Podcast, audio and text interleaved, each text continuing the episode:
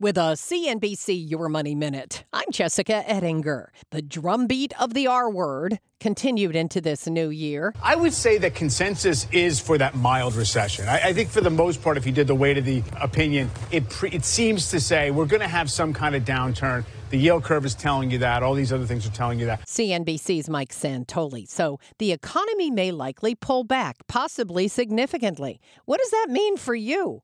Well, three ways to be ready include number one, trim your debt and your spending. Take it all down to needs, not wants. Number two, make sure you have a solid all cash emergency fund, enough for six months to a year of living expenses in case you lose your job. And number three, reach out to old friends and colleagues to solidify your work network in case you do need a new position. Lots more on being recession ready at CNBC.com, just in case. I'm Jessica Ettinger. CNBC. This podcast is supported by FedEx. Dear small and medium businesses, no one wants happy customers more than you do. So you need a business partner just like you.